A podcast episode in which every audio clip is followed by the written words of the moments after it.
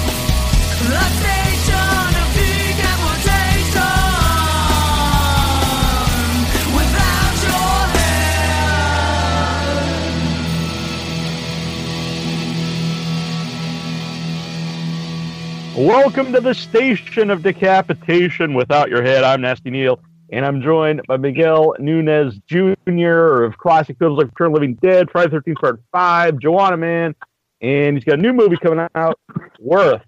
And uh, I think it's out right now on Amazon Prime and Tubi. Uh, can you give an idea of what Worth is about? Okay, Worth is about a guy who's an MMA fighter. And, you know, he gets in trouble. And it's kind of like a love story. And it's a love story between a fighter and his um and his his love for a girl. Hold on a second. Uh, Getting all choked up talking about love. no. anyway, he's um he gets into a fight and he gets into an accident and his girl is put into a coma. And the only way he can pay for it is by fighting. And that's Mhm. what it's about. It's about a guy all he goes through and all he's willing to put for for the love of somebody. And that's pretty much basically what it's about. Yeah. Now you play uh, uh, Dr. Harris in it, but do you, do you yourself, does Miguel have any background in, in fighting, in boxing or MMA? Oh hell no! I ain't got no MMA experience. I like watching it though, but you know Uh-huh. sometimes get a little bit too much for me because I don't think they stop it quick enough. But my character is pretty much, you know, I'm like a mentor, uh, and, Mhm. and I'm like a mentor to to him, to the family, and I'm like the conscience of it. So I bring some stability, some conscience, and kind of lead him. You know, I'm like the, he, I'm like his mentor. It's like an, an emo- very emotional movie, and I'm bringing some dramatic, emotional aspects to it as as the doctor, who's also kind of like a counselor and a friend. But Mhm. that's what I bring. Now, uh, Eduardo uh, Castrillo, he wrote it, uh, directed it, and he stars in it. How, how does that work when um, the directors also star in the movie? Well, you know what? When you write and direct it, it's easier. hmm It's a lot easier. He is really a truly, true, truly brilliant, brilliant director, writer, actor. He has his pulse on every single aspect. When you're somebody who just want to do it for ego, it shows. And you bumble against and you stumble against the directing part, you stumble against the acting, you may slip on one or something and it may be too much for you. And then you say, well, yeah, he should have did this, he should have did that. But when you have your pulse, your total amazingly creative pulse on every aspect of the story, of the script, and everything, it's a lot easier. And this guy is a genius, a true genius. He puts these things together all by himself. Him and his mother and his family. I mean, it's just amazing. hmm There's also some, um, you know, uh, real MMA fighters in the movie. Uh, how Oh, do you think they did as far as uh, you know uh, going into the world of acting?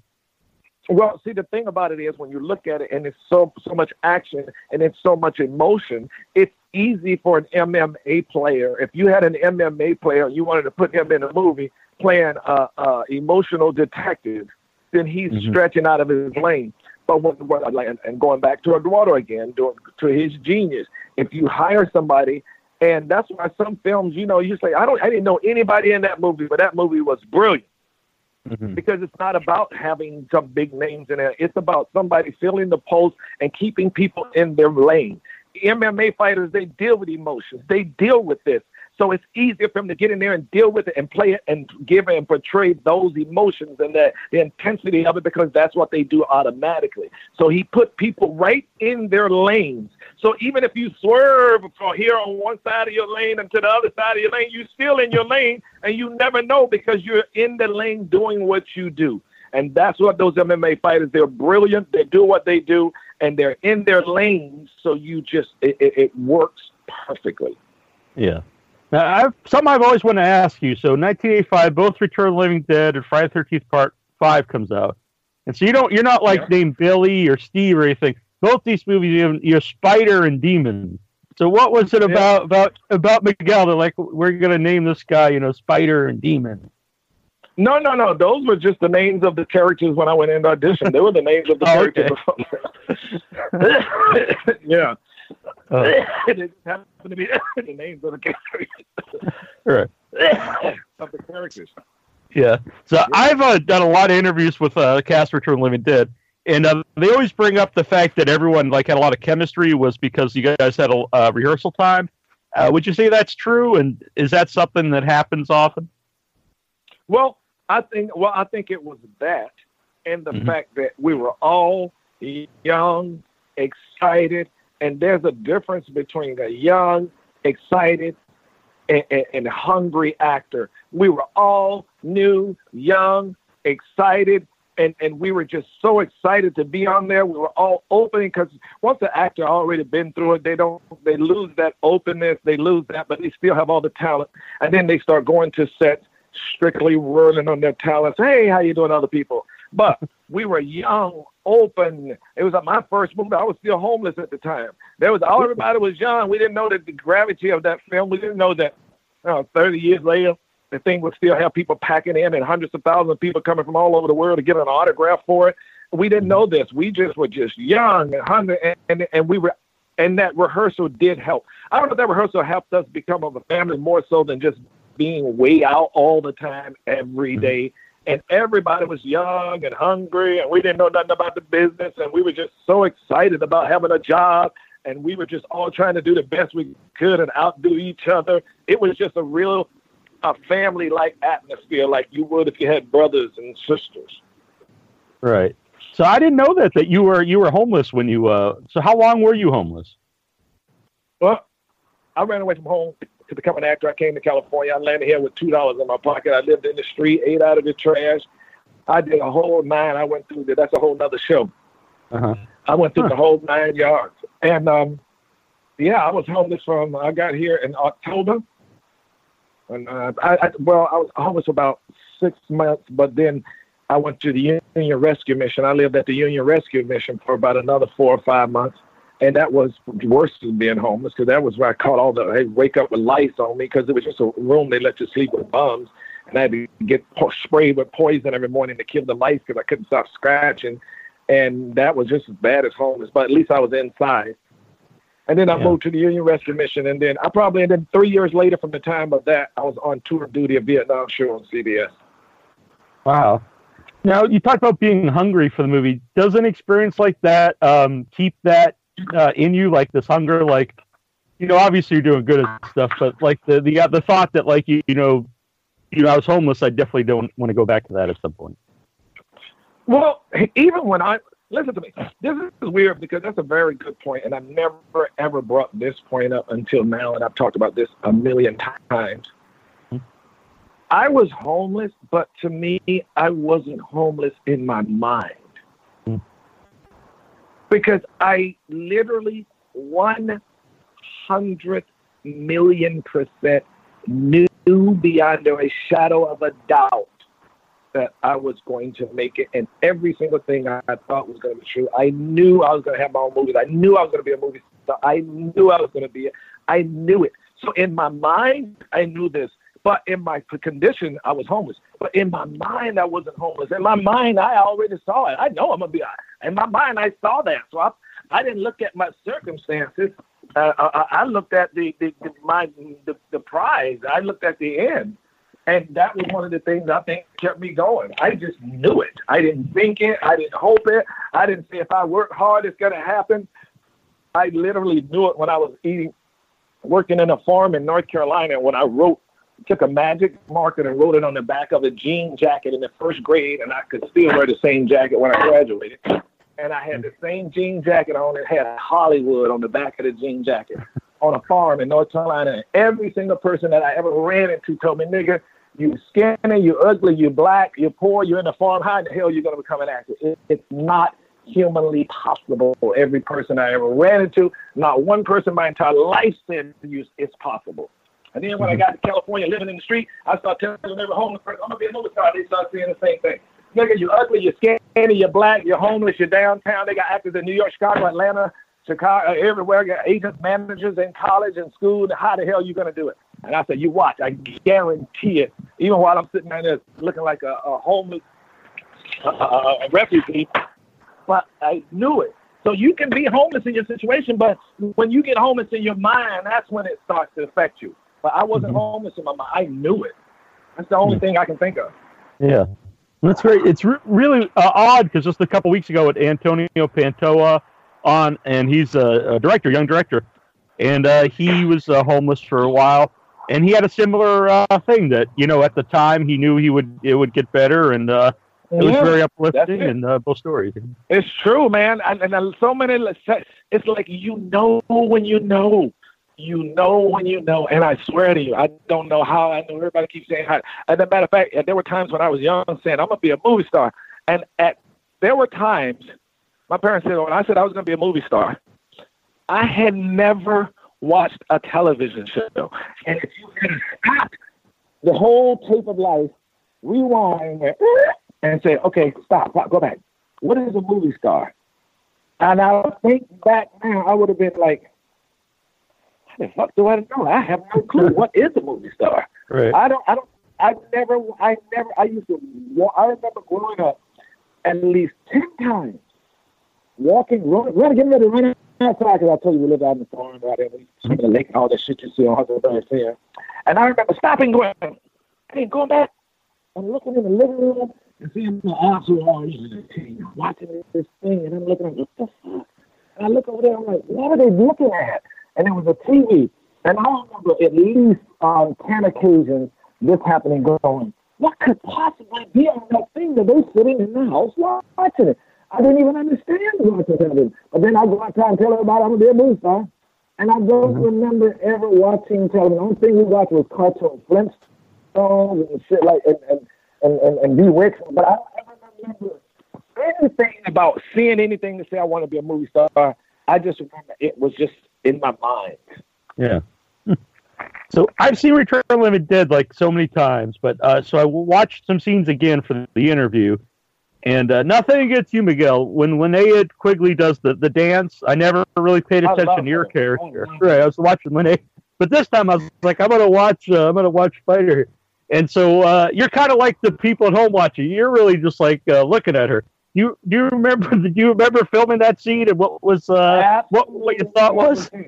Uh-huh. Absolutely, one hundred percent. I remember saying, I remember, and when and, and when I said, "Oh, "Yeah," I said, "That's the director had to stop and, and, and instruct me to say that because in the first one we took, I was just standing up with my mouth open, uh-huh. and he was like, "No, you got to say something. You got to go, yeah, know," because I I remember going, I remember going, wait, she can be naked I couldn't believe it.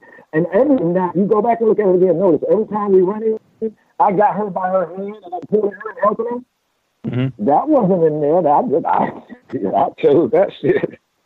I was grabbing her hand. Everything we're running. I got her by the hand, dragging her. That wasn't in the script. I, I did that shit. I couldn't believe this girl could be naked on, on the screen. And people are looking at it. And we be sitting there eating. She was so, she didn't give damn. She sitting there with her legs up. And like, what the fuck? And I can't stop looking at the coochie the whole show. She was laughing and joking. And after a while, it became nothing. But I just couldn't Right. believe it. Yeah, that was one of the scenes. And the, and the other scene, only Eddie Murphy picked this out. The scene when I was crying and he slapped me. Eddie Mhm. Murphy picked that out. He said, "Man, let me tell you something. That shit was real." I'm like, "How did you know?" Because what happened when we was doing that scene, he kept stopping, and the director said, "We can tell you pulling back." And I'm like, "Dude, what are you doing? Come on, man. I'm, I'm an actor. I can do it. I'm a, I'm a man. Just do it. I'm okay. I'm all right. Just do it. Do it."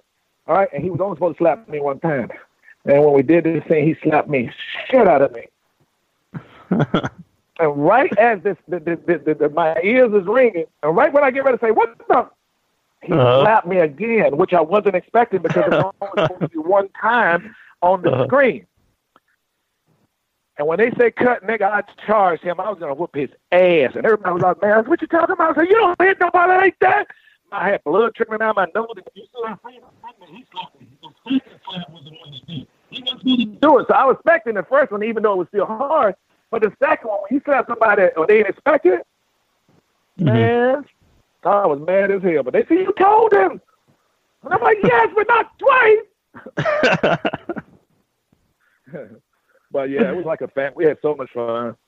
yeah. What do you So think I don't of? think there was ever one Mhm. argument. I don't think there was ever one fight. I don't think there was ever one disagreement. Mm-hmm. Yeah. Yeah. What, what do you think that uh, zombies are so mainstream now? Because uh, You can, like, no buy like kids shirts with zombies. I have no clue why they why and how. The only thing I can think of is probably they're going to be one coming up soon because every damn thing that's been on TV in the past, all the Star Wars and watches they had on the first Star Trek, all that shit here, TVs now that you can do it. Seems like everything that we come up with on TV and our sci-fi ends up turning out to be to come out real. I wonder when the hell is a real zombie comes up. What is all this zombie stuff? So all of a Uh-huh. sudden, Yeah, I even I saw that there's like don't a get it. zo- yeah, there's I saw even saw there's some kind of they called it the zombie disease amongst deer somewhere. So Yeah, no, yeah, yeah, they got that over there already. Yeah, Mhm. it'll be So- where you watch. Uh, so w- when you uh, auditioned for Friday Thirteenth Part Five, was it was it called Friday Thirteenth Part Five yet? Uh, I don't think they told us what it was Mm-hmm. when we were auditioning for it. I think they kept it a secret, and then they told us after we got it. Uh, At the time, I mean, I was, you know, I mean, I knew about Friday Thirteen, but I had no clue. I was like, oh, man, a horror movie. It's called Friday Mhm. 13 You had a Friday. Everybody else knew more because you know, I was struggling so long. I really didn't know. I had no clue. Yeah, you had a Friday 13 No way, wow. I'm like, what? Is it good? It's a big. It's big. Yeah, I ain't no shit. uh-huh. so uh, w- when you're doing the, the famous scene in- in the in the outhouse, uh, can you just like explain what the experience was like? Because it's a very funny scene. That was the first acting I had ever done in my entire life. Oh wow. And they just said, okay, this is what's happening. And then they, they took the front of the door off and they had the camera there and I had to do every single thing, crying and screaming and all of that, jumping from both sides to the others, crying. And it was freezing. Mm-hmm. And then they said, okay. And then they put the door and all that crying and all those tears, I just did it. I just said, okay, I'm he's gonna try to kill me. Okay, and I just did it. Then they Mhm. put the front of the door back on. They took the right side of the door, the wall off, and I had to do it all again from the top to bottom, Mhm. crying and screaming and all that. Then they put the, that door, that wall back on. They went over and took the other side door off, the left side wall off, and I had to shoot it all again from top to bottom. And then it was that. That was that. Yeah. So how did I, you? mean, I so think my I think my na- naivety. Uh, I think Mhm. that's how you pronounce how you see it. I think it's close enough. But, but yeah, there you go. Well, I think that served me well because I just know I just did what they told me, and to me, I've done. I've never had an acting class. I think that I think I did exactly what I live by the principle that I've lived by in that scene, and that is, and which I heard later some other actress a famous actress saying it. And my thought was, and it, that was since I was a kid, and I didn't get it from anybody. If I just do, say, think, react exactly how you would say, think, react in any situation, I'll never have to act. Hmm. So if I'm in this thing and somebody look down and just saw my girlfriend throat slash, and now I'm coming back up, I know somebody's out there. I'm not going to be in there trying to be brave and shit. I'm gonna be scared and I'm gonna be screaming, and then this thing is coming through the wall, and that's what I did, and that's what I've always done. No matter what it is, I'm just gonna act, say, think, react exactly how you would in that real situation, and you never have to start acting what you would be doing in there, and that's what I live by. That's interesting. Uh, when I had Tom Noonan on years ago, uh, you know, really famous actor, he had the same kind of uh, approach to acting. He said he he never becomes a character; he just is himself in that situation. And I always thought that was That's- uh, an interesting way to look at it. It's the same thing. It's Yeah. simple. So, uh, how do you prepare for the role of Juwanna Mann? Oh, good lord. Juwanna Mann was hard because you know I've never played for, I've never been a woman. I just watched a lot of women basketball, and that's it. And the rest, I just did the exact same thing, the same exact principle. I'm a guy. I'm dressed up as a woman. What I'm going to do in this situation? What I'm going to do in that situation? It's just a comedy actor, so I know how to to accentuate a beat and make it funny. I can take any any scene and make it make you laugh your ass off. Take the same scene without changing any of the dialogue and make you cry. I, Mhm. That's the same principle, but it's a comedy, so I know how to work it now. The voice is what I had the most problems with, and I remember we three months I was I was just trying looking in the mirror, trying. I couldn't figure out the voice. I didn't want to sound like a transvestite. I'm going like, "Hi, my name's Shawana," trying to say all of these voice, and I just got so frustrated with. It. And then we came time to shoot. I'm at the, the flew to Charlotte, and I had to get there uh, like three hours before the crew, so the light is on. It's just me and the makeup lady and a few people, and our trailer's on. Everybody ain't even there yet, and I'm thinking, I'm looking in the mirror, and I'm like, you know what? I can't do this. Whatever I start with, whatever comes out, when I start, I'm just gonna have to stick with it, whatever it is. You know, I'm just gonna have to stick with it because I can't, you know. And right at that point, and we shot in Charlotte, North Carolina. And hmm. right at that point, the AD little AD girl walks in from North Carolina and said, "Good morning. Would you like some sweet tea?" I was like, "Oh my God, that's it! That's Uh. it! I'll make the country because when you do it like this, nobody can really tell if it's girl or boy." I was Yeah. like, "Oh my God, that's it!" And that's where I got the voice. And then when I said the scene later on, I said in the scene, I go, "Oh, I want you to meet this basketball player." I mean, but she's country as a motherfucker. I added that there just because I could say she's country. Uh-huh. Yeah, dude. I like it. So- yeah. So, is that is there any special uh, um, uh, special feeling for that movie? Since you know you can't you come from North Carolina, you know, on the farm, and then here you are making a big Hollywood movie years later in the same uh, in in North Carolina. Is that what? What was the question? Uh, since you cut you come from North Carolina on the farm, and then years later you're making. question. I got that. Oh, what was it- the question? Oh, I see. So, is there any like a is there a what was, was there anything? Did that enter your mind when you're making the movie? Was there like a special feeling? Oh no, no, that? I didn't even know they were shooting in North Carolina. Oh, okay. I didn't even know they were shooting in North Carolina. I mean, I was happy. I had a lot of my relatives were on the film and, and working on it. But at the time, if it would have been now, Hmm. and I know more, I would have been like, "Hey, I'm in my hometown, coming back." I would have made more out of it, like you're talking about. But to then, I was just shooting a movie in North Carolina. I didn't even think about what you just said. Yeah. Yeah, Yeah. I was on my way up, so you know, you don't think about all that shit. hmm I want to mention a Horror Noire because I thought it was a great documentary on uh, a Shudder. I had the uh, the directors on and stuff. So, uh, uh, how how long did did they film when they were uh, filming your part for Horror Noire? God, oh, I don't even remember. I can't honestly say I don't even remember. I don't remember. Can't tell you. Yeah. You yourself did you uh, did you face any racism when you were uh, starting out in acting, and has it changed at all? I probably did, but like I said, I wouldn't even have known it. You wouldn't have. Yeah, you would have. I wouldn't have known it because my my racism and other people's racism is different.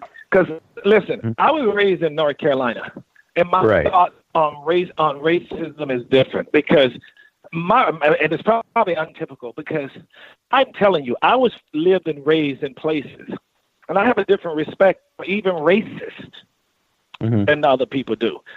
Because I was from North Carolina, and I've seen times when I was be we'd be out in the yard playing with one of my white friends, and we know their father, and we see their father walking out.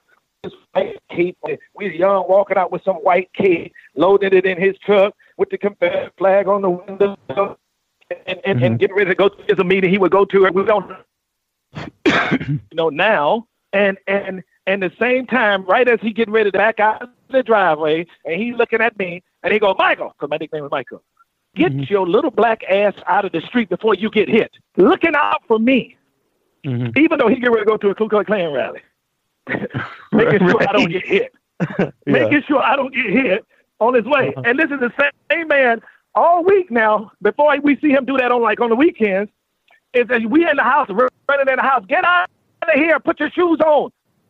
You get the hell out of here. Get your little black ass out of here all day long. But we in his house eating food off his table, and he's you know telling us the same shit he would have told uh, if his other friends had little white friends in there. And we running Yeah. in and out of his house, and I guarantee. It, so I have a different different take on it. I mean, I think there's good people. Trump was right in one aspect. There are good people on both sides Yeah. because I know I, I was saved, protected by some racists growing up. Now I don't I don't condone racism in any fault. Now there was some Sure. in North Carolina who I, I would shoot in the back of the head myself. Mhm. But I remember being I looked after, and these guys were racist. I don't know what they did, but I, I don't. I know Yeah. what coming to Hollywood, I wouldn't Mhm. even know. It's because of that experience. Sure. I, I, I didn't really see it the way other people saw. I probably was discriminated against, but I was so busy being me, I didn't even know. Yeah. I probably, No, I'm sure I was. Yeah, yeah. I want to ask a few questions here. Uh, people sent in when I uh, announced you're going to come on. I want to get to a couple them anyway. Uh, Dean Knowles wants to know what was it like working with uh, the legend Raul Julia in Street Fighter. I loved Raul Julia. Raul Julia is one of the nicest guys, calm, just one of the nicest guys you ever worked with in your life. And I think that was after after that. I think he might have done uh, family thing, the uh, monster, that family thing. Oh, Addams Family.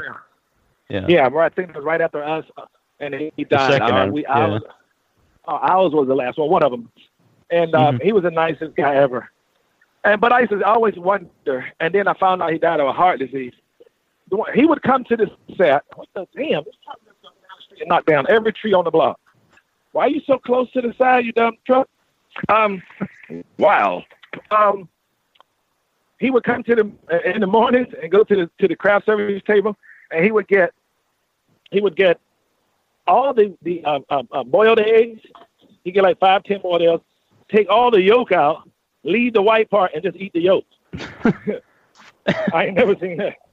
no, that's never- no okay. Because I've uh, I've Yeah. lost ninety pounds in the in the last uh, five months because I totally changed my diet, and it's the opposite. I, uh, t- I throw away the yolks and I, you know eat the egg whites. Yeah, Yeah. no, not everybody else do too. I've never seen anybody eat the yolk. That's the only fat cholesterol.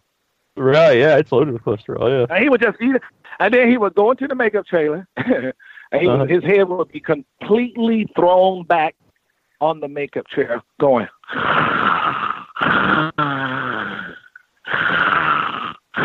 And the makeup lady would do his makeup while he's asleep with his mouth wide open. Like, you're not gonna wake him up.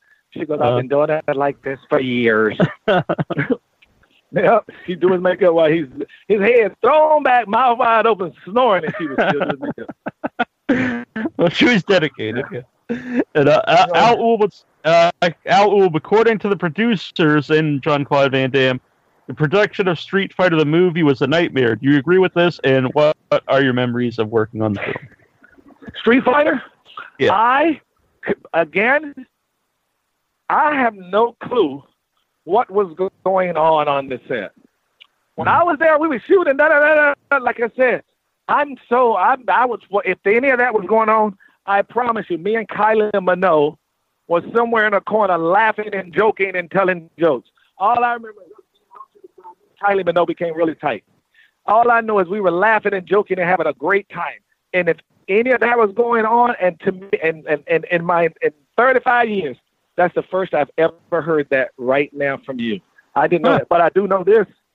Claude Van Damme was a trip, but that's all I do know. I don't know what they were going through, and I and if you know more about it, please tell me because I didn't. I've never heard that ever. Yeah, I didn't know either. I just uh, Al said it in. Uh, Wes no, it wants to could be know. true. It could be true, Yeah. but I, I, I honestly don't know. Right. Uh, Wes wants to know what was it like working on Tour of Duty, and does he have any good stories? He loved that show. Tour of Duty was my favorite project ever. Mm. It was the first show I was ever on. I was 17 years, sorry, 18 years old, and I was living in Hawaii. I was- I remember I was making ten thousand five hundred dollars a week. I didn't have a bank account. Every week I and I got 22 episodes, so that's 22 weeks, so that's 22 checks. Every check I cashed, I just put every ten thousand five hundred in my pocket and spent it.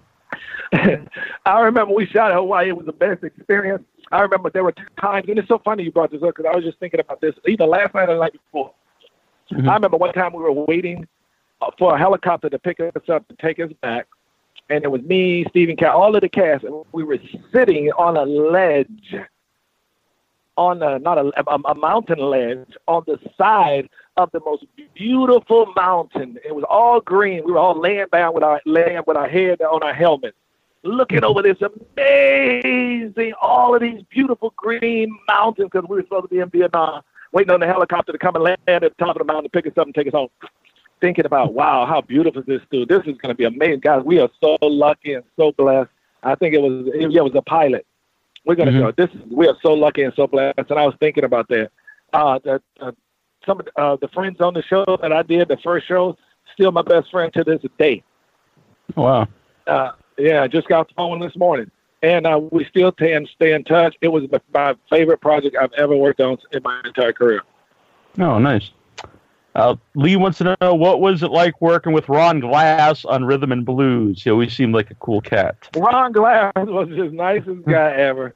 Ron was just a straight up guy who just did his job, went home, kept everything straight and normal. I ain't trying to hear no drama. He just did his work, went home, laid his job out, and watch how I do it, and then just kept on going. Never a problem, never, never even anything. He, he taught me how to just do your job, lay it out, and keep it trucking. Very cool. And when someone like, and, and this is one of the things, like you said, was this going on? Was that going on? Always, if you see drama, just walk the other way. You're not involved, and you'll never be involved in it. And that's exactly what I learned from Ron Glass.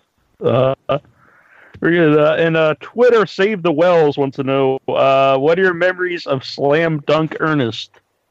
Slam Dunk Ernest, I tell you, that was another thing that I truly will never, ever, ever, ever forget. One of the treasures I ever had in this business was meeting Jim Varney. What people Uh-huh. don't know, Jim Varney played that crazy ass uh, i- idiot. Huh? Yeah. What they don't know is the reason he played that is because he had Einstein type of a brain. He Oh, was wow. one of those what do you call them? Oh no, there is nobody you will ever meet. I remember him sitting in, in my room because our rooms were next to each other. We smoked weed together because he smoked weed too. Uh-huh. And I remember that guy start talking, and then I found out he's whatever you call it, one of those I- IQ people. He's in in, in that in that group, whatever Mensa? that, that name it. Mensa? Yes, Yeah. yes. And I remember Jim, him going, and he was going into stuff, and I remember sitting there, and the next thing I know, it was like six hours later, and I and I was just like I was at a movie. I could not mm-hmm. believe how smart the stuff he knew about. He was a genius, a genius, a genius. Jim Varney was. Very cool. So I want to everyone Yeah. know uh, Worth you can uh, watch now. It's streaming on uh, Amazon Prime and Tubi. And actually, uh, about that uh, Amazon, you know, all these streaming sites. How does that uh, how does that affect the life of an actor? I assume there's like more, you know, there's more content, so there'd be more like uh, work out there. Oh no, absolutely. There's so much work out there right now because there's so many different avenues now. It used to be the network. Now it's networks. Now it's cable. Now it's streaming services. So there's so much, so much. Yeah, yeah. and I also want to mention Tony Todd's also in Worth. It's uh, it was a very good movie. I liked it a lot. And I know it's not horror; it's a horror show, but it's a really cool movie. I think uh, people dig it. Which And, uh? Uh, Worth, your new movie. Oh yeah, Tony Yeah. Todd. I love him. Yeah, yeah, he's the man. So, uh, where can people follow Miguel Nunez? Not like to your house, Yeah, but you know, Follow online. me at M M Nunez Jr. M N U N E Z J R at IG, Instagram. M N U N E Z J R at All IG or M A N R. You know, Twitter. M A Miguel A Nunez Jr. Excellent. It was very cool to talk to you. Had A lot of fun. My pleasure, man. Thank you, and God bless. Thank you. Take care. Bye. Bye.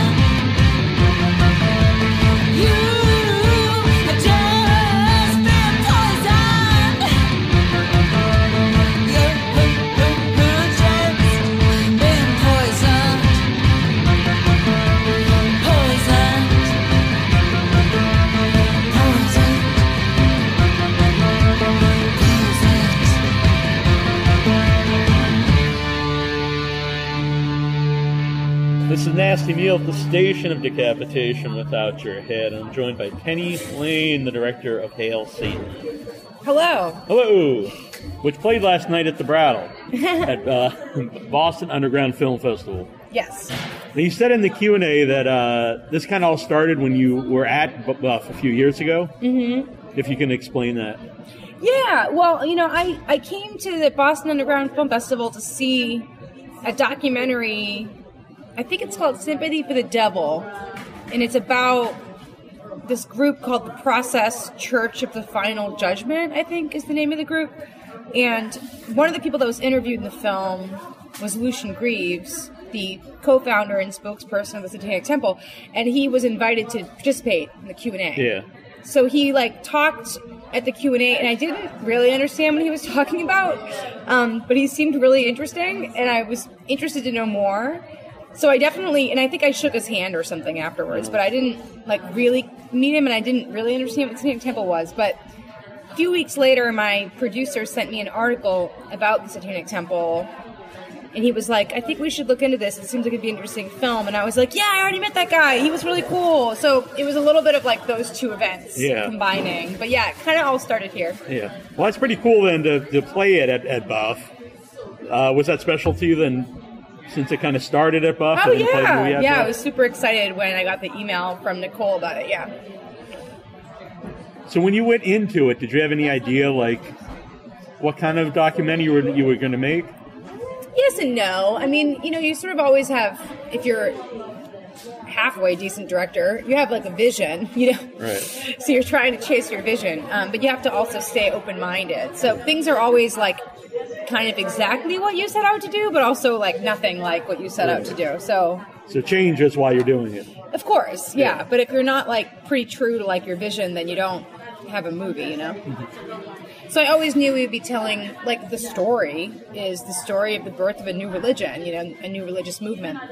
So knowing that at the beginning like helps sort of focus everything we did. Yeah. You know, is well, should we shoot this event or not? Well, would that event help us tell that story. Right. You know, so there was lots of events we didn't shoot because it didn't support the story we were trying to tell.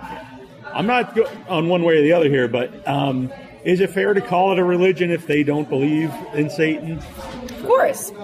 Um, if you ask scholars of religion what the defining characteristics of a religion mm-hmm. are, belief in the supernatural is not a requirement. I mean, most forms of Buddhism are not, mm-hmm. they're atheistic at their core. So you can have a religion without belief in God or Satan or spirits or any of this bullshit.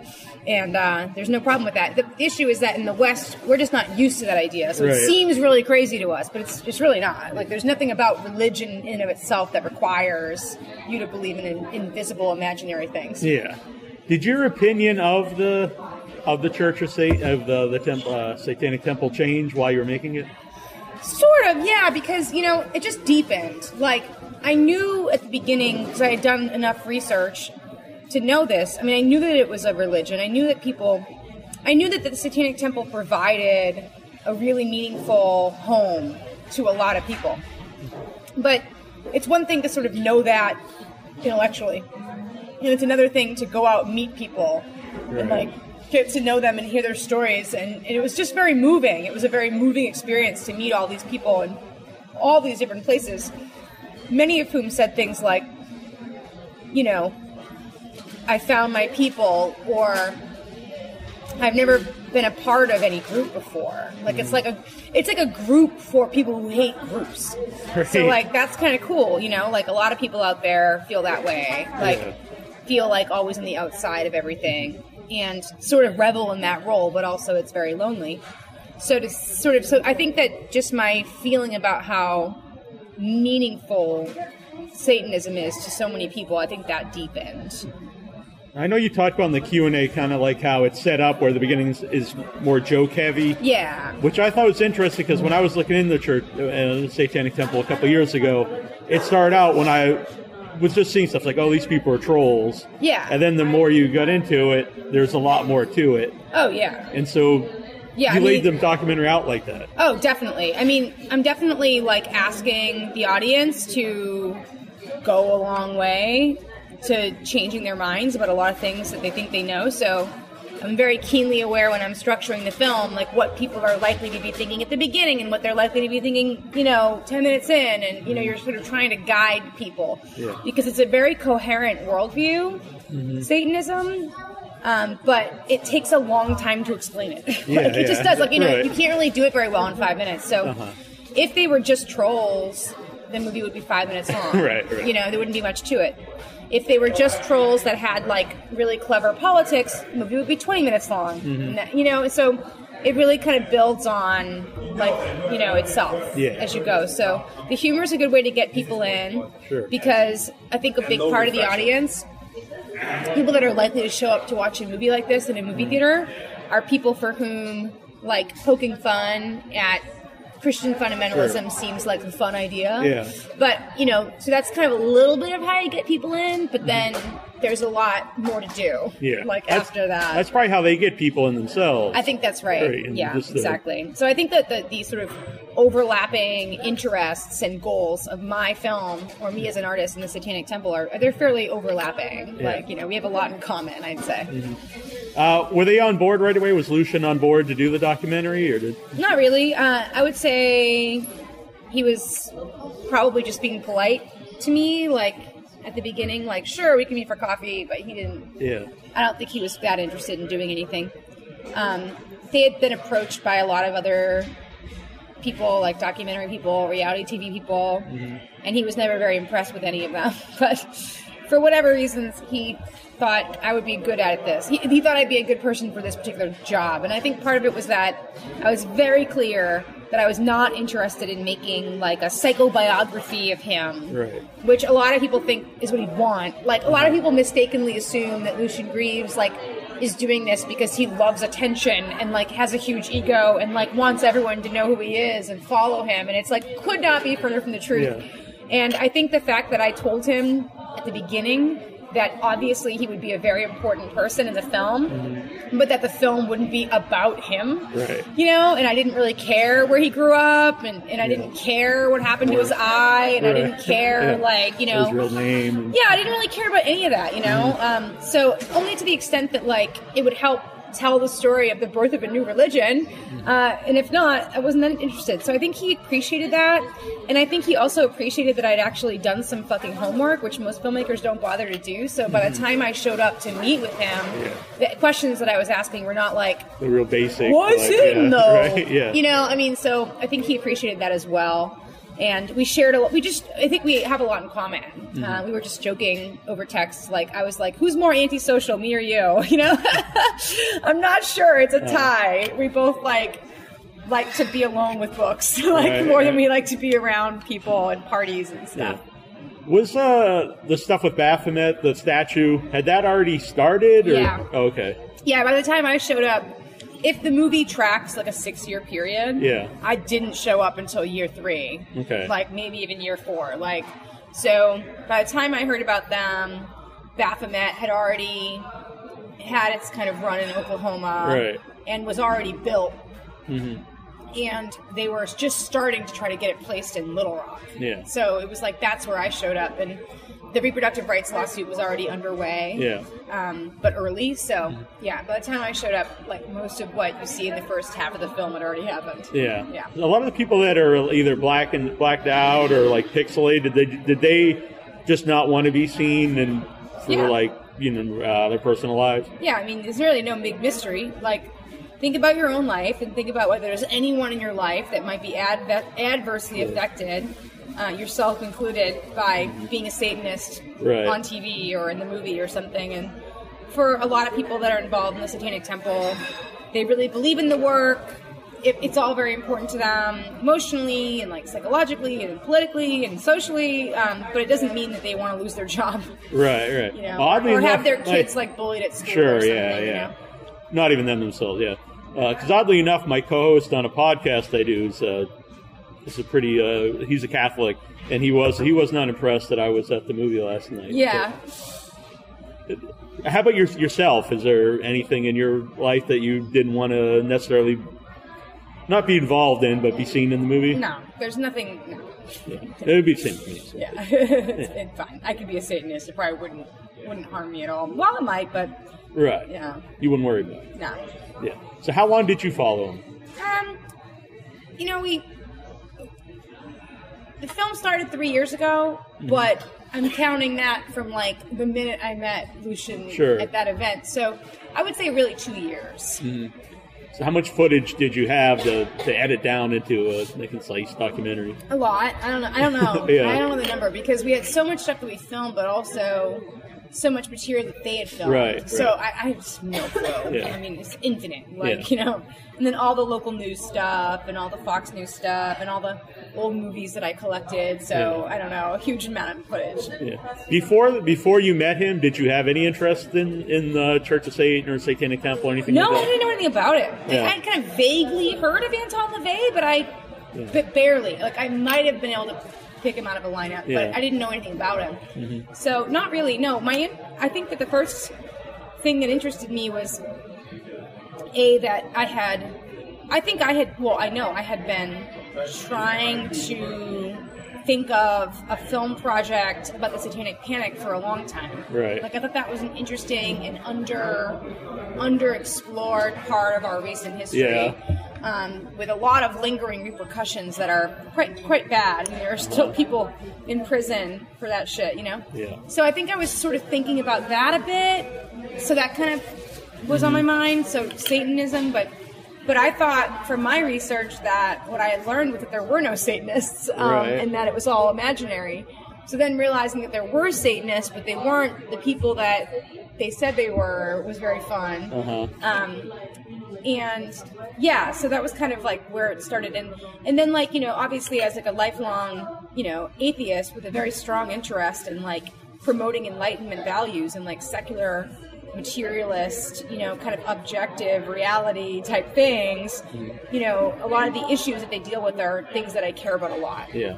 so I think the combination of all those things, and just the, the feeling that I was learning new things was Yeah. really what I was chasing. As a lifelong uh, Dungeons and Dragons uh, fan myself, I remember that in the '80s, and my brother's nine years older, so I would play with his with his friends who you know were in their teens in the '80s. Yeah. And I remember one of his friends in particular. They said was uh, sacrificing cats, and all, which uh, he did. But and I Yeah. remember that one Halloween, it was. They didn't want kids going out because supposedly they were going to kidnap somebody. And Yeah, this- a I live of- on the Cape. Yeah, a so, lot of people have like a little brush with the satanic panic Yeah. in one way or another. Yeah. Would that be something you would still explore as a separate documentary?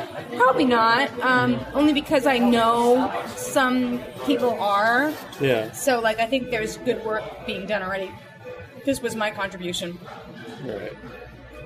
So, um, when you said it debuts in, on Easter, or Easter weekend. it opens New York and LA, and then the weekend after it opens in like I don't know, 30 more cities, yeah. something like that. So, what's the reaction been like uh, for the screenings you've had? So far, so it's been great. Um, you know, but we've only done like film festivals and some like one-offs, you know, and like press stuff. But um, you know, at Sundance, the response was really amazing. Um, I've never made such a crowd-pleasing movie.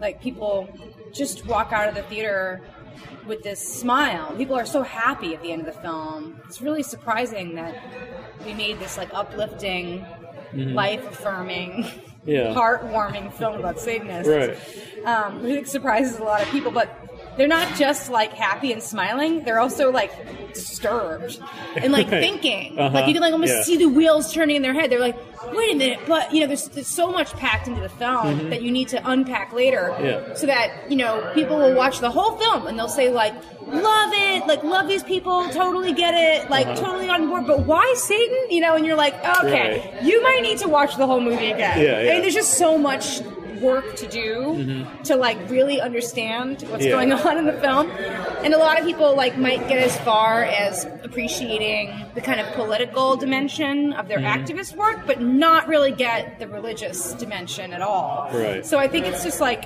it might take two viewings for a lot of people to like really understand but it seems like people are entertained enough that they want to know more and like i don't know what more i could ask for I haven't had any like super negative response, and Right. like probably a few people have walked out, maybe, but like every movie, people Yeah. people walk out. A wider release might be like, different, I guess. Yeah, at a festival, it's probably more people that would be open-minded to it.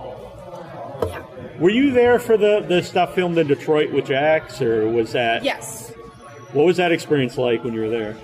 Oh, it was awesome. That was such a beautiful performance. It was really powerful.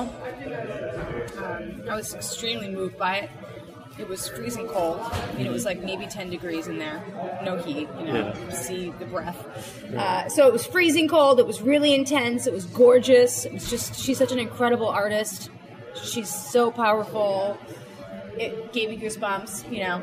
It didn't occur to me that saying the words execute the president might be a problem. Right. Like, it just didn't even, like, in the context of the performance, it's like, it doesn't, it doesn't read as like, I think we should go assassinate Right. Trump. Like that's not. It just felt like a kind of artistic gesture that Mm-hmm. I thought made sense in the context of the piece.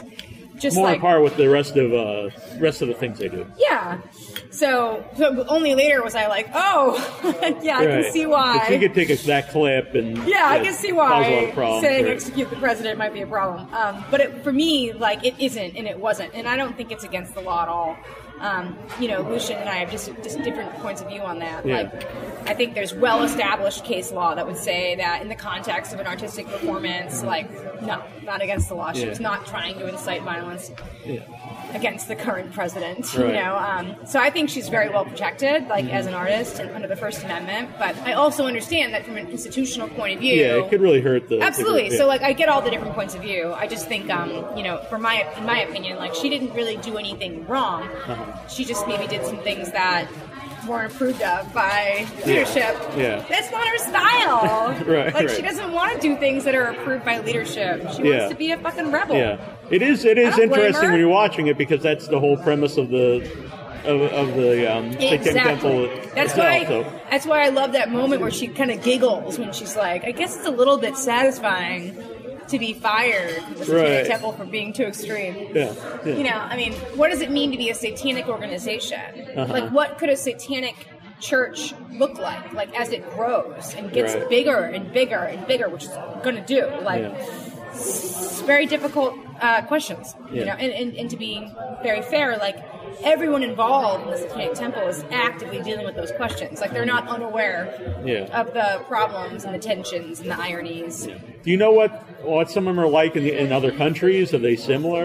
Or I didn't spend that much time abroad, but um, you know there are a lot of chapters in other countries, um, and I would say, to some extent, from what I saw, the kind of the basic premise of the Temple is quite American. uh-huh. Comes from America. The context is kind of Right. specific, so there's different issues that people in Sweden are confronting, or people in the UK. And I think there's been some tensions. I mean, I know there's been some tensions around that, like how to how to manage that, how to like be open and adaptive, but also like you know stick true to who they are. I mean, this is just endlessly confusing and hard. And everyone involved with the organization is like has a day job, isn't being paid to do this, like volunteer labor nights and weekends, like no thank like no one's gonna thank you for being like for making things happen Right. you know so it's it's a very difficult job these people have like Right. trying to run the satanic temple Yeah. it's like no joke Yeah. Is it, like you said, they have other jobs, not necessarily. Do any of the people make like a living from the Satanic Temple? Or no. No. i don't think so i mean I I don't want to speculate. I don't really know, but I'm, I don't. I don't. I don't think at this point Lucien has a day job. I think Lucien may draw a small salary from Yeah. the proceeds. But this. But also, he's like. I mean, I also, you know, it's not a lot of money. Is my. Yeah. I guess because he's not living large, Right, right. from what I can tell. Yeah. So I know you weren't there. I wasn't there either, but uh, there was a party at the Hong Kong here in, in Boston afterwards. Yeah. It got shut down, and Sure did. I know you can't explain exactly what happened since you weren't there, but uh, do you have any thoughts on that? As far as I can tell, what happened was uh, that Boston Underground Film Festival, in collaboration with the Boston chapter of the Satanic Temple, planned a party at the Hong Kong. That part of the party would be a Satanic Black Mass, which is great because the original Satanic Black Mass in my story was at the Hong Kong. You know, Right, yeah. whatever, 20, Everyone cheered when that came 2014 up, or yeah, something, yeah. you know?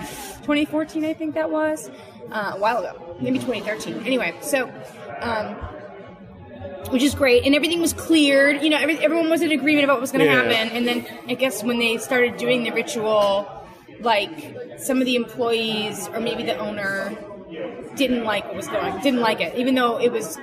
I think they were following the rules that had been set out, so they just like stopped it, and then they had to all like it, once it, just the same thing happened that happened last time. It was like shut down, and like they had to go out in the street and like find somewhere else to Yeah. go, and yeah, it sounds pretty epic. Mm-hmm. Was that filmed? It could it could go on like the I special edition on the Blu-ray or, Probably or someone DVD or filmed it. something. Yeah, yeah. So I did look that you also uh, made a documentary before about something I I uh, I enjoy growing up with sea monkeys. And I just Yeah. wanted to ask about that because that sounds very interesting. It's something I'd like to seek out. No, you should watch it. I mean, I don't know what you want me to say about it. It's about sea monkeys. It's Yeah. like a really interesting story. well, I will check that one out. yeah. Well, I enjoyed talking to you, and I love the you. movie. Thank And I hope people check it out. Tell your friends. Tell your Catholic co-host. He might like I it. yeah, John, watch it. You never know. Yeah. Thanks so much. Thank you. You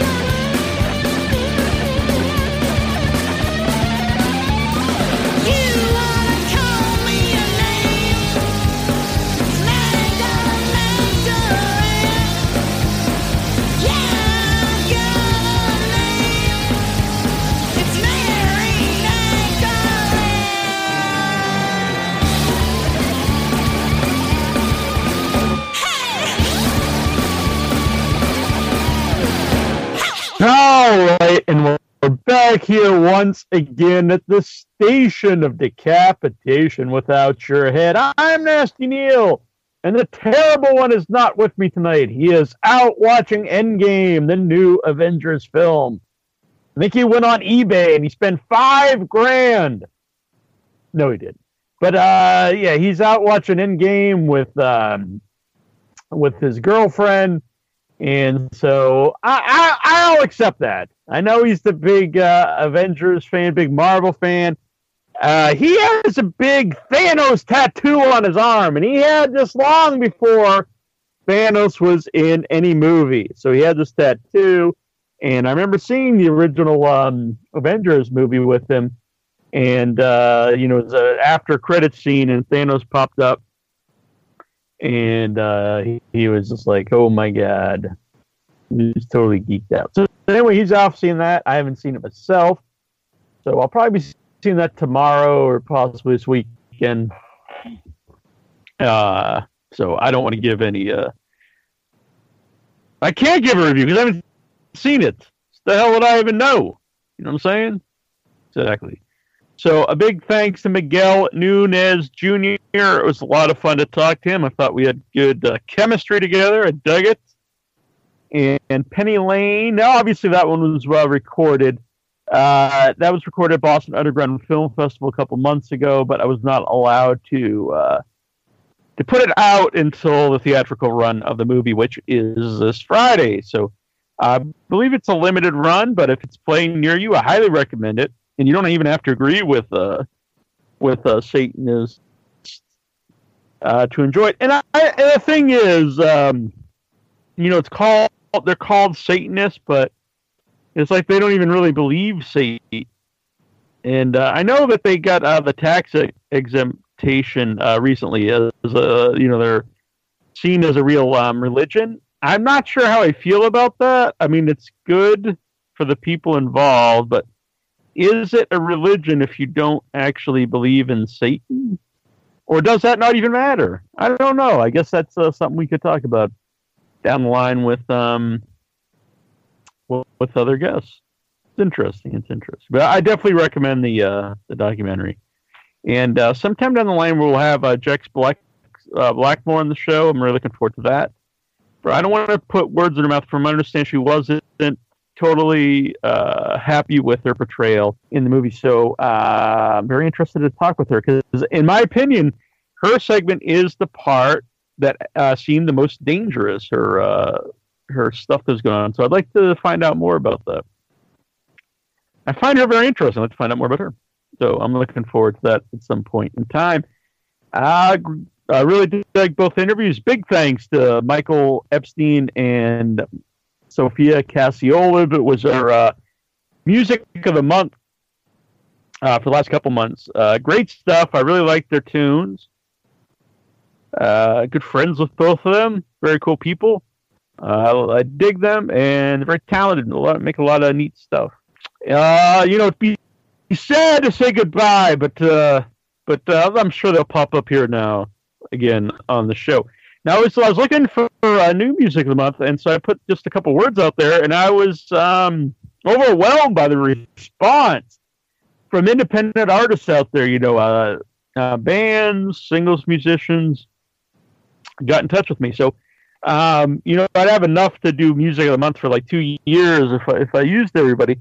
So I can't do that. But uh, I do have some plans to bring back the uh, mixtape idea, which I had a lot of fun with. And maybe once a month or so, we're going to do a mixtape here, which will feature uh, independent um, artists with uh, horror tinge to them or darkness, weirdness, something, you know, to uh, put them up. I always really liked on the show, and uh, it would be nice to uh, bring it back. So if you're out there and you like your music to be heard on the show, just uh, hit me up at withoutyourhead at gmail.com or message me on, on Facebook.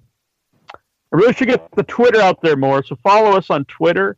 I know the world's kind of going towards the Twitter. Follow us on Twitter Without Your Head.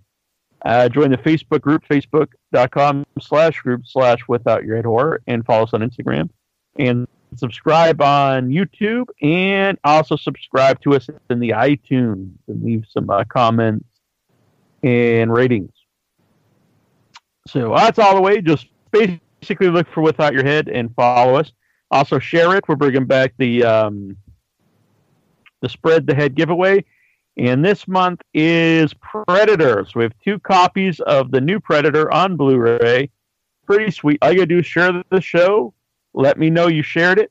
Uh, you could share an upcoming show, share uh, an archive podcast, whatever it is. Let people know about the show that you dig, and you can help without your head grow. So it helps us, and you get a chance of winning something cool.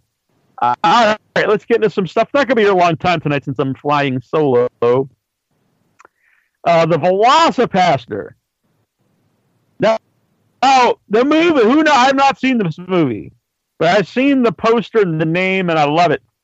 There have been times where I've I've seen like a really cool poster, and then I wish I didn't see the movie. So this could I I call those movies movies that should have just been posters because I've seen you know there's been there was the trend there for a while of making fake trailers, and that was cool. That was fun. I like those. But sometimes I think, why not just make a? Why can't a movie just be a poster? Like I've got a silly idea, I got a funny image or a cool image, a shocking image, whatever the image is, and it's like, hey, this is cool. Let's put that out there. But I don't want to make a movie. I can't make a movie. I'm probably not going to be able to pull this movie off. I don't have the money, whatever. So it's just simply a poster. Now, I'm not trying to knock the Velocipastor. It might be awesome. But I'm just saying that sometimes a movie should just be a poster. And I'm sure people out there who have dreams of making movies don't want to just make posters. But just my idea, folks. Not all of them are, are gold, but it makes sense in my mind. But anyway, Velocipastor looks pretty awesome. Uh, I'm definitely looking forward to it, and they caught my attention with the name and the poster, and uh, so it's doing its job so far.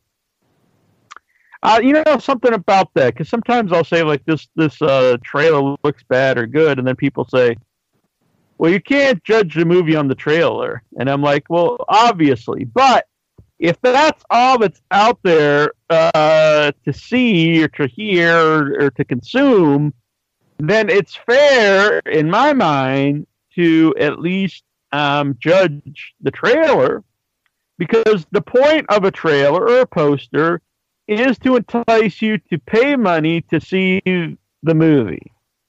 So either, you know, I'm going to go to the theater and put down my money or I'm going to, you know, get it on uh, video on demand, something like that. But the point is I'm going to pay my money to see it. So it's totally fair to to um, to grade trailers because their job, in a way, could be seen as more important than the movie itself because it's to draw you in. You could have a terrible movie, but if it's drawn in, it's going to do well. But um, so it's totally fair. But obviously, you can't say this movie's is good or bad because you just saw a trailer. But you could say I want to see this movie or not, or I think this movie looks bad or not, uh, based off the trailer. Anyway, it's just a little pet peeve of mine that probably most people do not give a shit about. But what people do give a shit about is Shudder, and Shudder's become an awesome channel. Last uh, week on uh, Joe Bob, he showed what did he show? Madman with our buddy himself, Paul Ehlers Madman Marz. So that was very cool. Anytime Joe Bob has a movie with a, that we've had a guest on, I I I, uh, I share it. I don't care. It's kind of shameless, probably. I'll be like, I'll plug like Joe Bob, like, hey, Joe Bob just showed this movie. Well, listen to this interview. Maybe a little cheap, but, but you know what? I think it's fair. I think it's fair. I think it's win-win. People could go listen to the interview, and maybe they'll, uh, maybe they'll see the interview and they'll say, hey, I'm going to go watch Joe Bob. It could, you know, it can happen. I'm not saying bigger than Joe Bob. I'm just saying, you know, it helps each other out. And it is, and it's a, it's a, it's a nice feeling. It's a warm, fuzzy feeling in, in, in the depths of Nasty Neal, and like I like Paul Ehlers, and hey, his movie's getting shown Joe Bob. That's pretty cool. I dig it. Uh, also on Shudder coming up uh, soon is The Ranger, and uh, uh, very cool because I got to see The Ranger last year at the Boston Underground Film Festival, my first film festival. I did a really, I think, a cool interview with uh, Jenn Wexler, the director. Then I did uh, one later in London with the producer, which is not up yet because I had some uh, health issues, but it will be up. So it's cool to uh, to follow a movie from you know the festival scene to now it's going to be on Shudder and people and you know now it's slowly getting. We even had buzz then, um, just from the um, from the festival run, but uh, now that it's uh, it's it's starting to get out there, uh, people talk, talk about it more. And there's also I want I want to mention by my uh, good friends Erica and Zach Kaufman. Uh, there is the official Ranger T-shirt from Atomic Cotton. So go and check that out. Uh, great artwork by Erica, and nice shirts by by. I believe Zach does the, the printing and Erica does the artwork. I could be wrong. I know Erica does the artwork, but I'm pretty sure Zach does the printing. Or he just he might just have a cool beard. He might just be there for the beard. He, that might be his role of Atomic. He's got a beard. But anyway, the Rangers coming to Shudder. Uh, check it out when it when it's out there. I, I dig it. So I've been wondering about this. Speaking of Shudder, because I watched the Critter series on Shudder, which I actually enjoyed. I wasn't sure about the first couple episodes, but it's incredibly cheesy, but it's very fun. It's very fun, and uh, hell, I sometimes I just want to watch a fun, you know, silly thing, and I enjoy it. I like all different horror movies. I do like some uh, really dark, disturbing stuff. I like some blood and gore. Um, you know, primarily I like like the classic horror movies or something that's telling a story, but that doesn't mean I don't have time for something dumb and silly or something gory and nasty. Uh, it just it you know it depends what what mood I'm in. So the Critters uh, series, first is a little weird that uh, the episodes are like ten minutes, so maybe without the credits, about eight minutes. But I think it it actually worked because it is very cheesy. So I think um, getting just like that short, um, you know, uh, you know, eight ten minute uh, intervals, it, it worked for for the, for the uh, series. So I, I dug. I think it's worth checking out. So then there's also a sweet Hawaiian shirt by the good people of Creepy Company, which uh, they make amazing stuff. I love these guys. And then I saw today, earlier this week, a lot of people saw this, uh, Critters Attacks, a new Critters film starring Dee Wallace. So, like, nothing against Critters. I like Critters, but what is it in 2019? They're just like, we fucking need a bunch of Critters. This 2019 is a year of the Critters. Let's do a series. Let's do a new movie. Let's get the, the shirt out there. Let's just people have waited long enough. We got to get critters out there. Just for fucking critters. Critters everywhere. Weird stuff. Uh, James Wan wants to remake Salem's Lot. All right, so a few things here. The original Salem's Lot is is great. It has some images. There's not many images or anything that scares Destiny. And that's not me saying I'm this badass guy. I've watched horror movies since I was a kid, and just you grow uh, immune to it. Now I'm into this here. I'm going to go a little uh, a little tangent here too, because I see some people always saying like, uh, you know, a horror movie if it doesn't scare you, it's not a good horror movie. If if I thought that, there'd be like there I don't know, like two horror movies that I've ever liked, and that's not the case. I love horror movies. Now I don't get scared by horror movies, but I don't think you need to be like scared to to enjoy a horror movie. Plus, I mean, let's be honest. How, how many? If, if you're a horror fan for a long period of time, do you really still get scared from a movie? And if not, then and if you have this, you know, this thought process, then you just never like any movies. That seems pretty lame. You got to, you know, come on. So, anyway, uh, the original Salem's Lot. There's images from it that do not necessarily like I'm p- pissing myself or something, but when I was a kid, they, they would scare me, and they stuck with me. Especially like the little uh, kid float knocking on the window. That's scary to me. Very scary back then, uh, and it still holds up. I watched it recently. Um, so I, um, you know, so I guess part of me would be like, well, you don't want to remake, or, but I'm totally fine with the remake. That was um 40 years ago.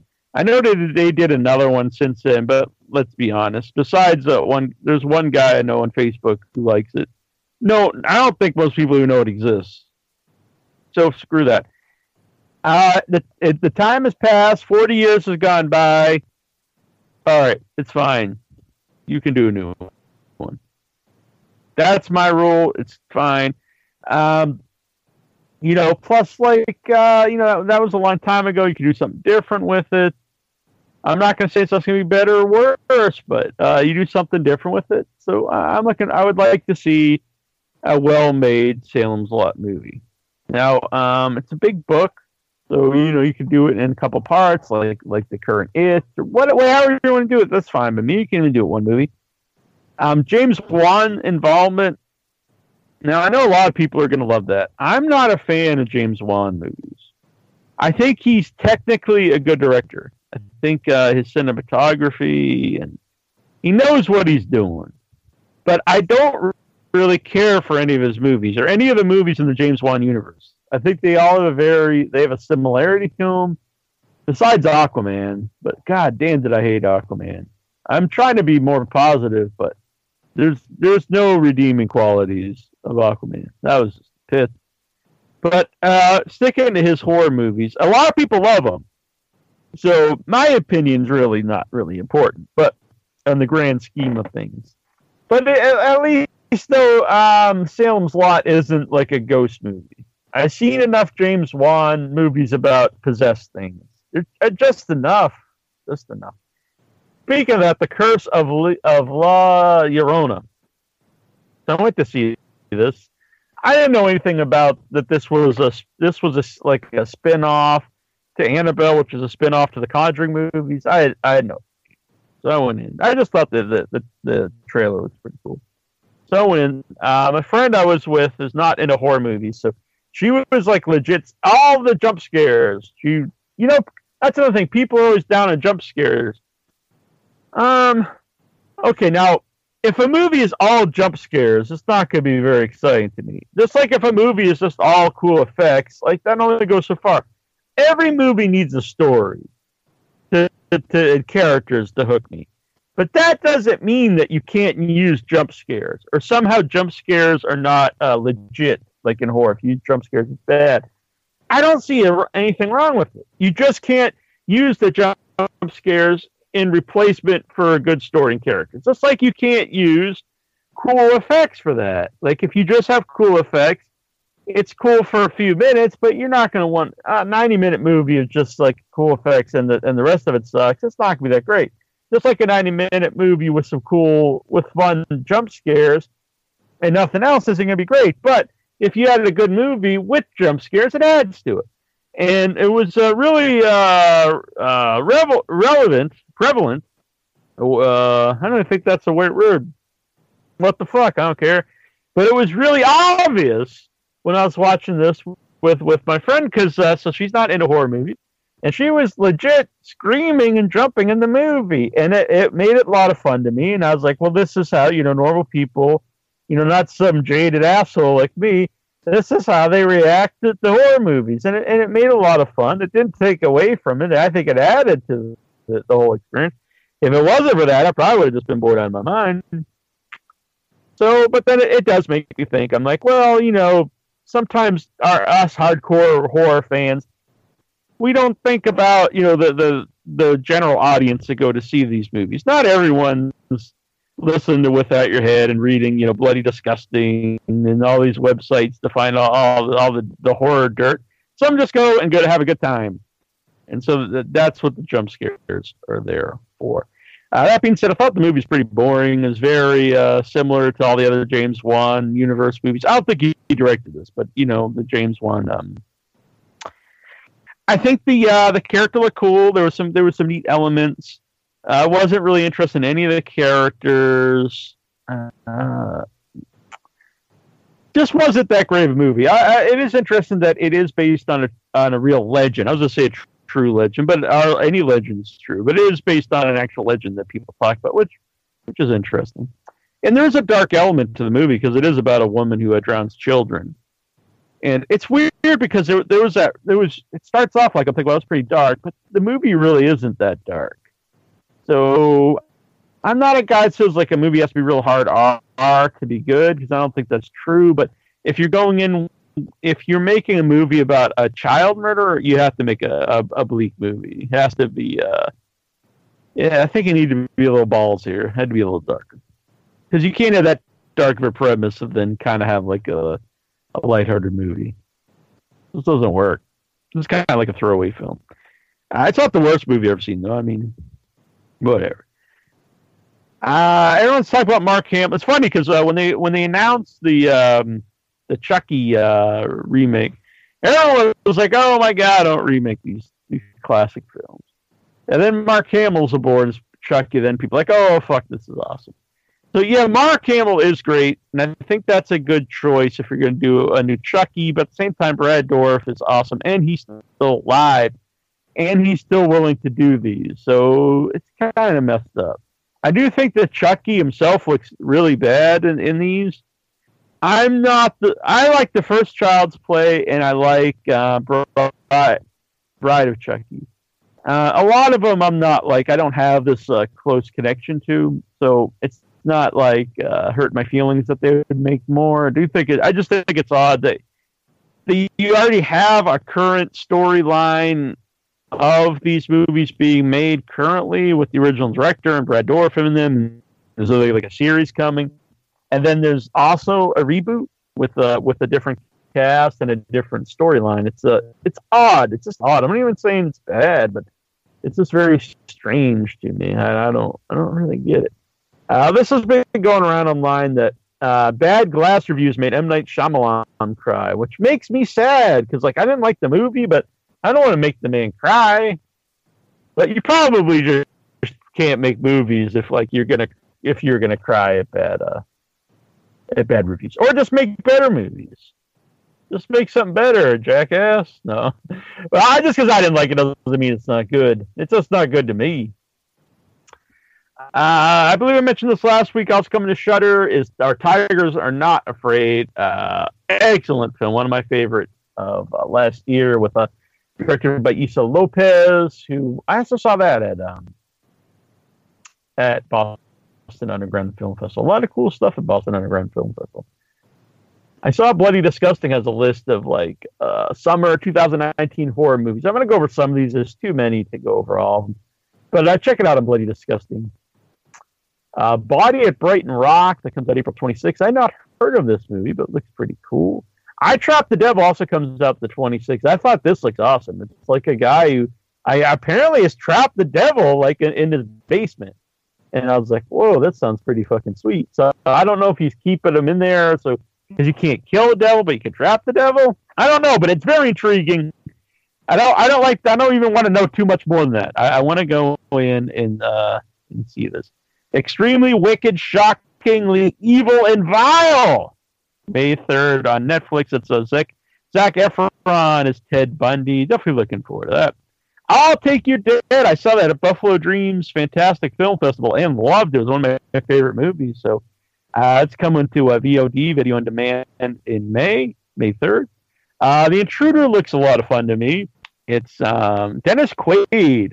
It's weird because Dennis Quaid was a huge uh, movie star, and he had the you know crazy brother, and then he just va- vanished. It's like he made like uh, Great Balls of Fire, I think, and he just vanished. And I was wondering what happened to the guy. Then he started popping up in um, in some kind of commercials. I'm like, oh shit, this is Dennis Quaid. He looks pretty much the same. And now he's in this weird horror movie. So uh, I don't know. I'm looking forward to it. Looks good to me. Uh, the Covenant. The Covenant. Covenant. I'm sorry. Uh, let's see. I'm going to read this. This is right off of Bloody Disgusting. A period horror film set in the 17th century. The plot sees a young woman spared from execution and sent to a convent to repent instead. That sounds interesting to me. Michael Ironside is in it. A huge fan, former guest on the show. And Clare Higgins from Oh Wow Wild from uh, Hellraiser. That's awesome. Very cool. I, I, I'm, I'm looking forward to that. I like the premise, and uh, it's a great cast. Uh, Brightburn, which is the it's basically like the uh, if Superman was was was evil. It's like a horror. It's a horror movie about you know superhero. Looks very cool. Uh, you know, I don't know too much about it, but I saw the trailer and it looked neat. I don't know if it's actually based on a comic. I'm not a big comic book guy. I know that I hate him. I just don't uh, follow him. But it's uh, produced by James Wan, so that's cool. I mean, uh, James Gunn.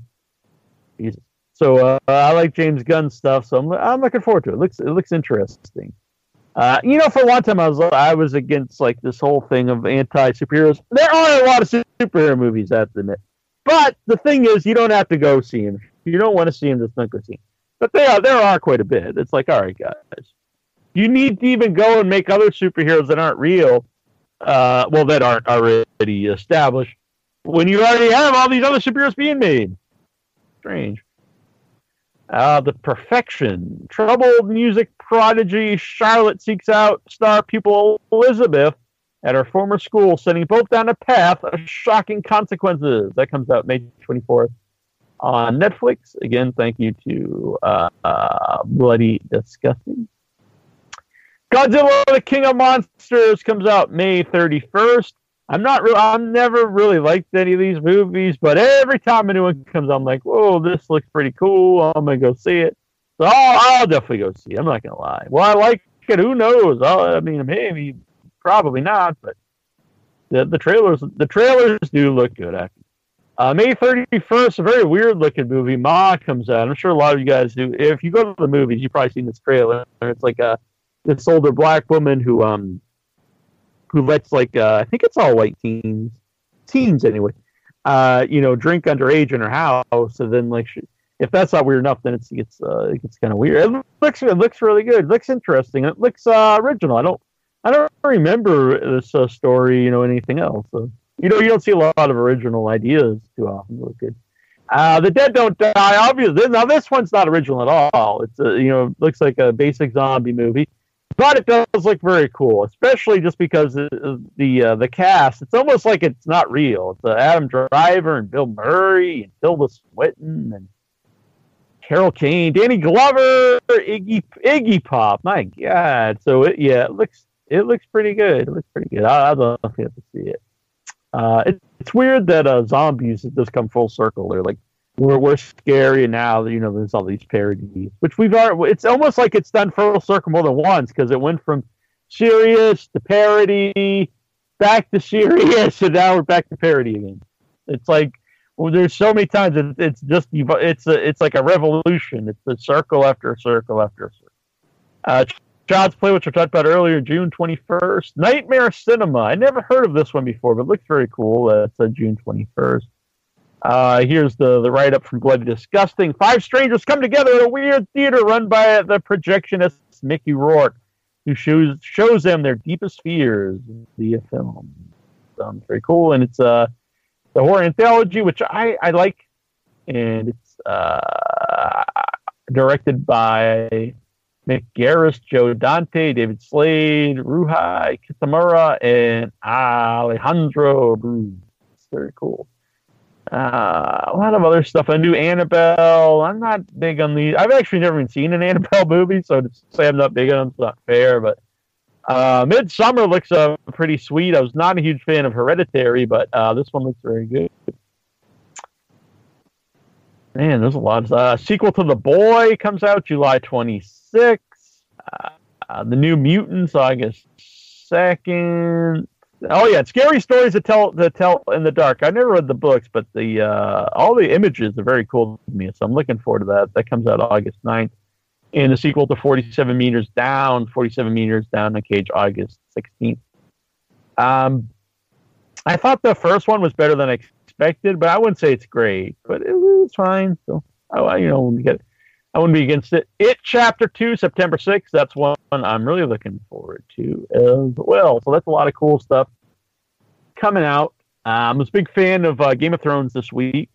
Um, some people don't like the episodes that aren't uh, action heavy, but not that I don't like because I think uh, the action is amazing in a lot of um, uh, the episodes of, of The Walking Dead. But I do. Uh, I think I would like them equally. I like equally the the the action stuff, and uh, well, probably I probably actually like the dialogue episodes better. But that's not a knock on the action ones.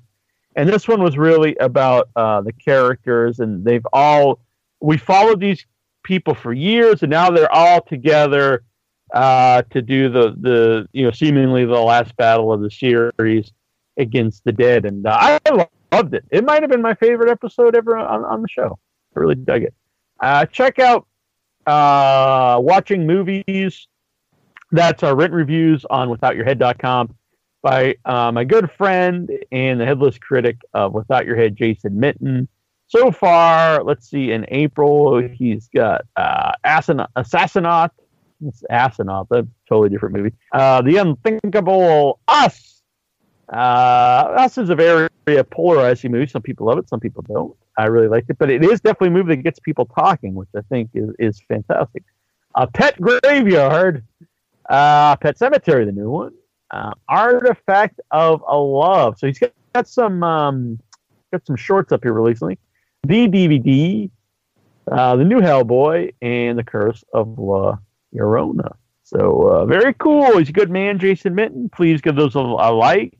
Uh, maybe leave some comments for him. Uh, friend him on Facebook. Follow him on the Twitter, and uh, share them with uh, all your friends and loved ones. All right.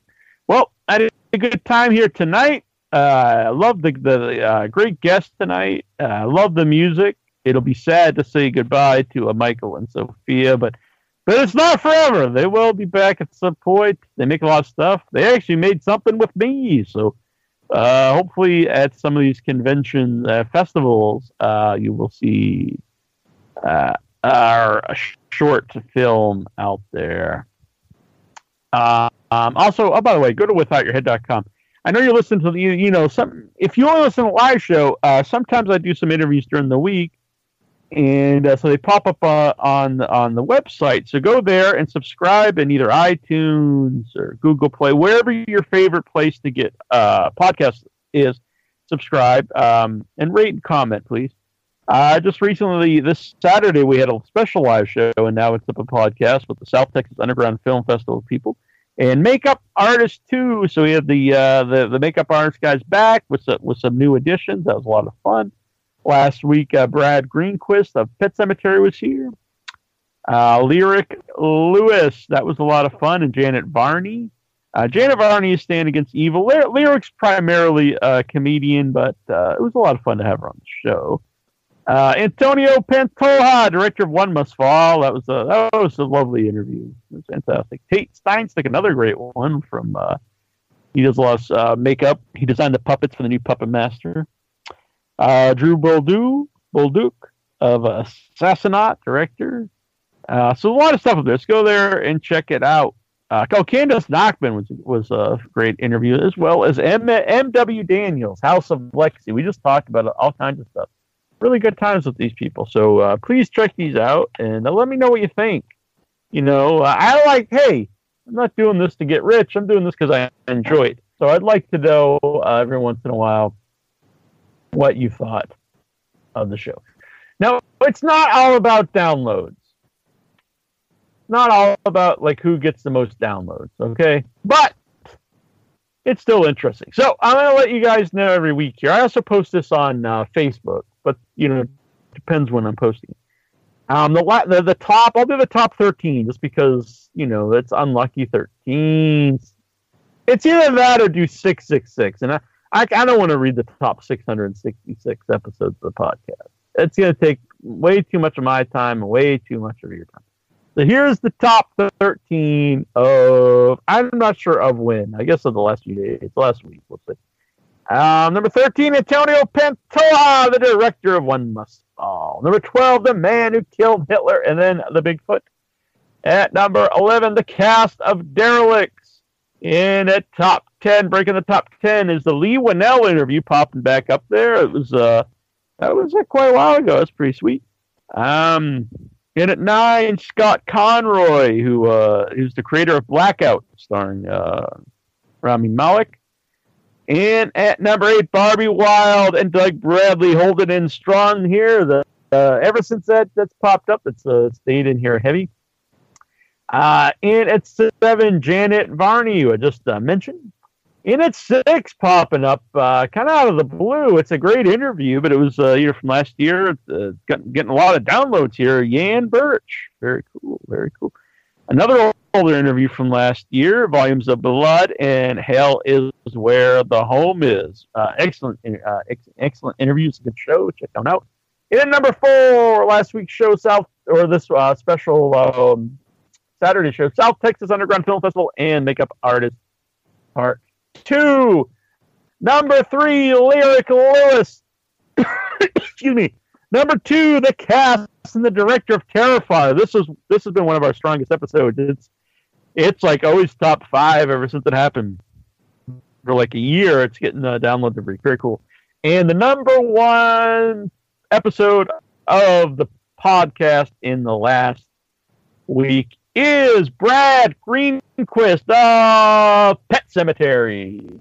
Very cool. Last week's uh, live show. So, also, if you want to check out more interviews with me, check out Inside Your Head. That's my new uh, podcast. Just uh, last week, I talked to David Hasselhoff. Now, how cool is that? My lord, David Hasselhoff. Pretty proud of myself. I started patting myself on the back. Hell yeah. David Hasselhoff. Anyway, check that out. It was a great interview.